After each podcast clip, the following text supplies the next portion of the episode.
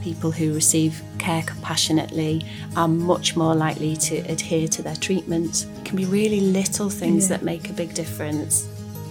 Hi, I'm Laura Neilson, and welcome to Hope in the Deep End. We've put together this podcast to inspire us all to keep working in areas of deprivation and poverty. We're sharing best practice, stories, outcomes, and some interesting thoughts and ideas. So, whether you're working in primary care, secondary care, the charity sector, or any of the other myriad of roles, please listen and help us to keep each other inspired. Hi, welcome to Hope in the Deep End podcast. I'm with Jen Davies, who's a clinical psychologist, and this week we are talking about compassionate care. So, how can we um, deliver compassionate care and how can we com- be compassionate to ourselves as we go about our work? So, welcome, Jen. Hi, thank you. Lots of us do some quite interesting jobs, don't we? Mm-hmm. And we love our jobs, but there is also a kind of uh, edge to it, isn't there? So, whether whenever you're working with the public, I think in any service, um, there's a there's a certain cost to that, isn't there, as a person? Yeah. So today we're going to explore how do you be compassionate, how do you keep compassion, and how do you look after yourself compassionately. Start us off with what are the benefits of delivering care in a compassionate way? Oh, they're huge. So we, I guess, we might think that we know this intuitively that it's good to be compassionate and a lot of different religious approaches and a lot of different secular approaches as well have compassion as a core element but we've also got lots of science that backs that up now and there's been some writing in the field of i think it's called compassionomics which brings together sort of economics and compassionate literature to see what are the benefits on a financial level as well as kind of a feeling good level as well. And they're huge.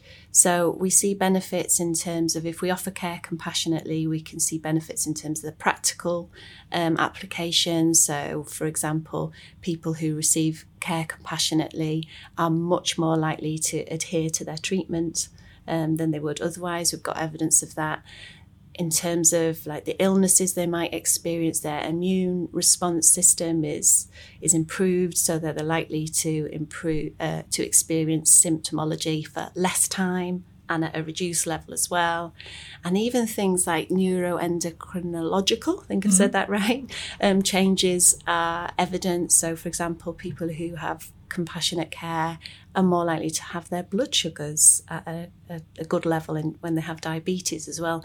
So there's lots and lots of evidence now about how it can be helpful um, in NHS settings. But it's easy to say that and it's harder to do. It is harder to do. So when we talk about compassionate care, what do we actually mean? Mm-hmm.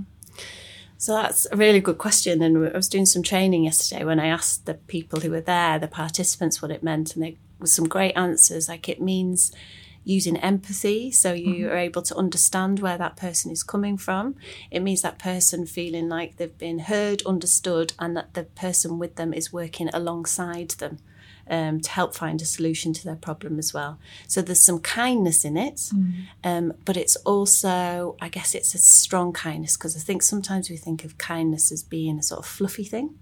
Whereas actually, compassion in the way we might understand it, or the way I understand it, is it actually takes huge strength and commitment to be genuinely compassionate because you've got to sort of turn towards the suffering of somebody else and you've got to commit to do something about it, which is actually really hard. Mm. It's really hard work to do that, and it has a cost for people doing it as well. And I think that's why often people who work in healthcare settings go home feeling absolutely exhausted, not just because of the hours they work, but because emotionally they're putting a lot into it um, by turning towards suffering, easier to turn away from it sometimes. Yeah, and I think I don't think many people actively turn away from suffering, but I think people hide. Mm-hmm. Um, so I think it's easy on a shift to hide um, behind protocols or mm. like um, mapping in our heads. So, you know, as a as a doctor, I kind of have my way that I've been taught to differentiate, you know, differential diagnosis, and I can kind of hide behind that, and I can actually deliver on paper really proficient medical care, but not be very compassionate. So mm. I don't think many people turn away from it, but I think we are more than capable of hiding more than we probably admit to ourselves. Mm. Does that yeah seem possible. yeah, yeah, absolutely. I think so. And it's about people, we're very attuned to other people because we're social mm. beings and we can tell if people are compassionately available for us. So I'm just, I'm remembering a sort of personal experience of this where my mum um, had an eye operation really recently, at the beginning of the month. And she came out of that saying, I've had a delightful experience. And that wasn't because it was a brilliantly successful operation. You know, we don't know that yet. But it was more because when she arrived, there was a healthcare assistant who helped to negotiate the parking system. When she got into the ward where it was due to be done, her name was used by mm. the receptionist, and she said, you know, it was good to see her again. Mm. It was because instead of saying, "Oh, there seems to be an emergency," when their eye pressure was too high, she she was told, um, "Oh no, this is you're on an express route." and and also this was the thing that really touched me like when my dad was parking the van outside and probably feeling a bit anxious and checking that he'd got it in the lines the car park attendant came over and sang to him you are my hero and all of those things were like real examples of sort of compassion where somebody working in the healthcare system saw where, what mm. somebody might need and offered them that which was above and beyond like what you're talking yeah. about the kind of the nuts and the bolts of the care that you might offer. Yeah, that's really interesting. So I had a similar experience. So I was in hospital and I'd been like hit by a car. So technically they'd done all the stuff they needed to do. And this nurse came over to me and I was like, you just feel completely odd, don't you, and discombobulated. And she said, What what can I do to help you? Mm. And I said, I really want my hair washed because it was like I'd like really old dry blood still stuck in my hair from kind of a couple of days before. And she said, Oh, we're not allowed to wash hair anymore. And then she went away and spoke to her friend, and her friend came in and said, Oh, no, I know how to do this. We used to do this in like the 70s or whatever. And so they kind of shuffled me up the bed because I wasn't allowed to move and um, like washed my hair off the end of the bed. And just the care of doing that, but also the fact that I didn't have to smell the blood anymore. And mm. it just made me feel so much better as a human. Yeah. Even though actually the situation hadn't changed, I was still stuck in a bed and I was still, you know, quite unwell. So it's those sometimes it's those small things, and it, it did cost them because it cost them time and it cost them like creativity and how to find it, how to solve the problem. But you know, as a human, it was just that moment, wasn't it, where you're like, oh, yeah, you. I've yeah. been seen and responded to yeah. as a human. That's gorgeous, and there's some lovely examples of this. And they did some research um, it's American research with people accessing oncology services. And what they found was if they added 40 seconds of compassion to their interaction. So they started the beginning of the interaction by saying, Hi, I know I might say things that will be difficult to understand. Feel free to stop me. I want to be alongside you and be helpful to you. They did that at the beginning and then they sort of revisited at the end, just added 40 mm-hmm. seconds of chat. And they found a massive difference in terms of outcomes for the, the people going through that service as well, in terms of their anxiety levels and outcomes. Um, so I know, as you say, there's a cost in terms of time, but actually, it can be really little things yeah. that make a big difference. It's there's some lovely examples as well in um, they were writing there's some writing in the Harvard Business Review actually that was looking at a, um, a healthcare system again in America where they found making changes such as the receptionist saying instead of saying you need to come back in two weeks saying the doctor would like to invite you to come back in two weeks actually meant that people were more likely to attend appointments again and they had lots of lovely examples where they managed to turn around a system that was seen as failing because they tried to make heartfelt connections they called it with their patients that's really fascinating, isn't it? So just that shift in language mm. changes how people receive and perceive what's going on. That's yeah. really fascinating. That's really interesting. So I can see as a kind of person who's working, I really want to be compassionate, mm. but there's always a point in the day where it like runs out. Mm-hmm. Like I don't think it's on a timer. I feel like in my head sometimes it's like you know when you've got one of those um, sand timer things. You flip them over, and then suddenly all the grains have gone. Mm. and what what can we do if that happens to us? How do we? Because I don't want to be the person that turns mm. away, and I don't want to be the person that like just hides. But I do know that in an eleven-hour shift, yeah, there's that point where I just go, oh. Well, yeah, exactly. And I think it's recognizing that first. Yeah. That actually we do have our limits and that's absolutely understandable and that the systems that we work in often ask a lot more of us than we can reasonably deliver. Mm. So I think recognizing that is a good point. There's a there's a model of compassion which is called the compassionate mind training model, and that sort of has been used within compassion focused therapy, and I find that really helpful. Um, so it basically talks about us having three different emotional regulation systems. It talks about the threat system, which is developed to help us survive, and that operates on a sort of better safe than sorry principle. So it fires really quickly. So if we think there's danger around, our fight and flight will kick in, um, or freeze. Um, so the thing that you were talking about earlier about maybe turning away from stuff or not engaging with it, it's protective. That it stops us getting overwhelmed by it. So we've got that threat system. Um, and that's associated with cortisol rushes as well. Then we've got a drive system. That emotional regulation system is the bit that helps us get up and get things and do things, and that's associated with dopamine. So we get a nice rush when we feel like we've been successful at doing something. And then the third emotional regulation system that they talk about in this model is the soothing system. And that's the bit when you don't have to go and get resources, there's no threat, and you just feel calm and safe. Now, the what happens is when you're in a healthcare settings, both patients and staff often have their threat triggered because it's health stuff. It is actually things that are going to make you worry. It's the soothing system that we could really benefit from trying to activate in those settings if we possibly can, which is easier to say than to do. But if we're able to think about what helps us get into that very calm, soothed place in other situations, we can call them to mind in the moment, and that can really help. Um, so, for example, um, I've got a particular image that I think about that just makes me feel much better about life. And it's taken a while and a lot of practice, but I can sometimes I can feel levels of panic coming up in me. Mm-hmm. And if I think of that image because I've practiced, I can quite quickly get into a more soothed space. And we know that we can use our different senses to get into that soothing network as well.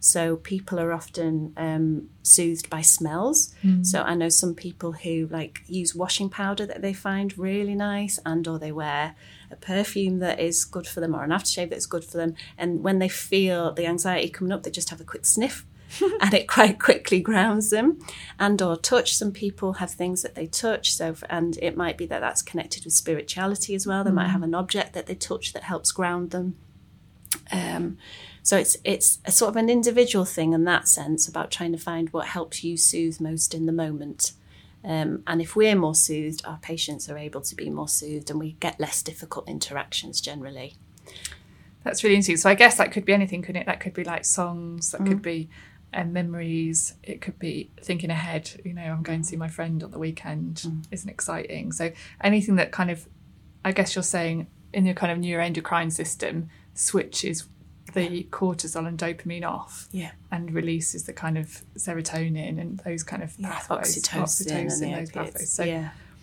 so that's really helpful.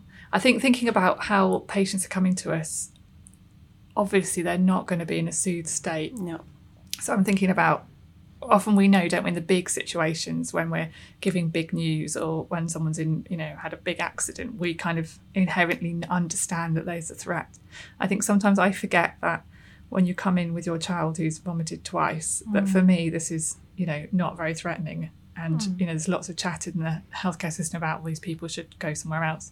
But actually, for those parents, they're in that threat state, aren't they? Yeah. And so my response to that needs to be to soothe because I'll have a better interaction and they'll feel more satisfied rather Yeah. than a kind of heightening the threat by telling them off, you know, that kind of even yeah. subtly.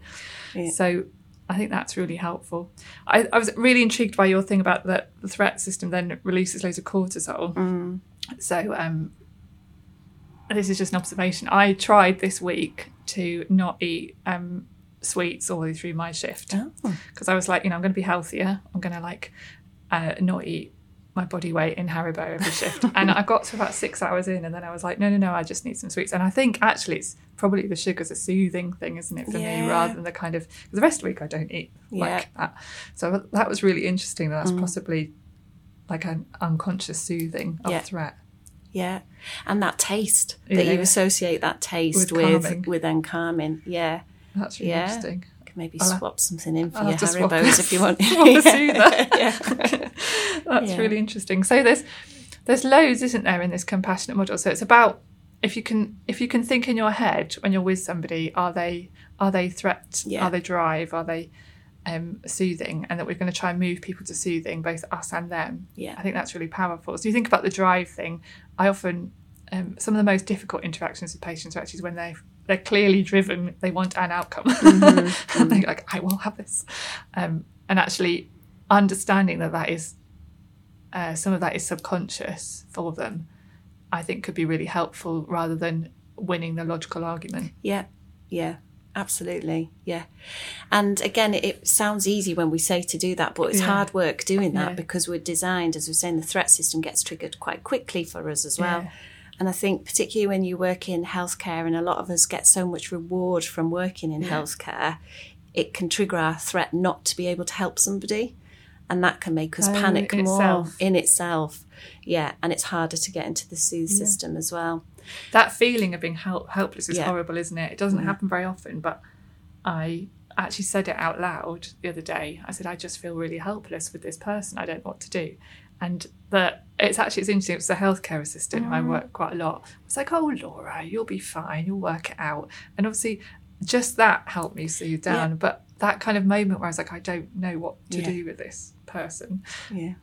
Yeah, is a threat in it's itself, threat. isn't it? And that is a beautiful example of the other thing we need to think about. So we, we need to think about the patients being threatened, trying to help them get to soothing, us being threatened and trying to get soothing, but also the people around us. As a team, what do we do for each other that encourages a soo- more soothing environment? And that example of talking to your colleagues is a, is about being able to get some of that stress out mm. and re-engage with your soothing system. Absolutely.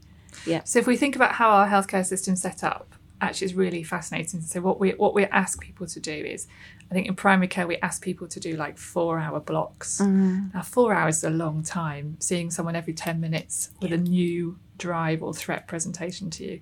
So actually if we're going to take this seriously, we need to think about how do we build compassionate care in Yeah. and not be asking people to do things that are actually impossible. Yeah.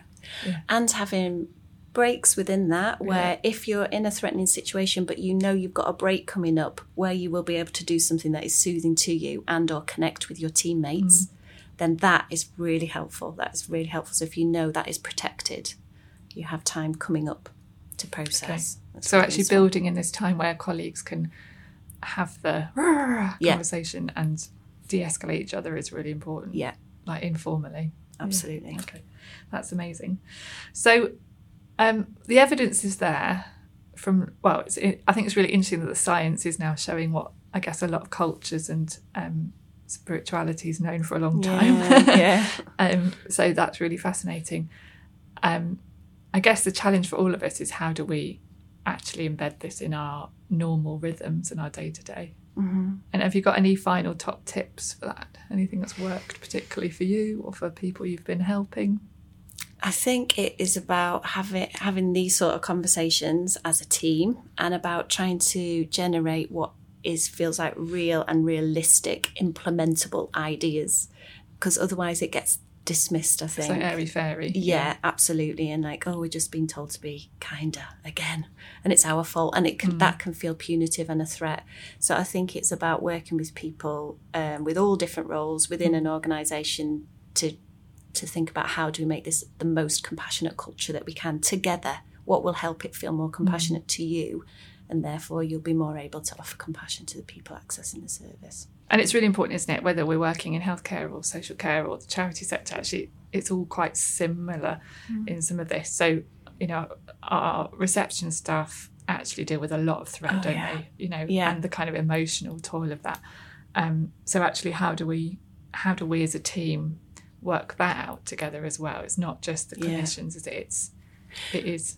It is. It's as a team and it's celebrating when it's working mm. because there's beautiful examples where I work where reception have just managed to, handle the situation, a really difficult situation, helped people get into a soothing place, and then they're able to access healthcare. Mm. Whereas they wouldn't have been if we hadn't had those really skilled people on our front line, as it mm. were.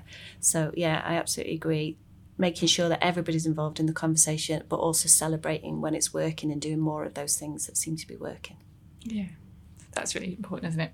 So thank you so much. Um, it's fascinating. I think it's something we will return to again maybe at some point because there's a lot in this, isn't there? Um, is it possible for us to put a few links on the information for people Yeah. if they want to go and have a bit more of a read or a bit more of a listen to Definitely. find out more about it? That's great. Yes. Thank you so much. It's Thank have you. Lovely to have the chat.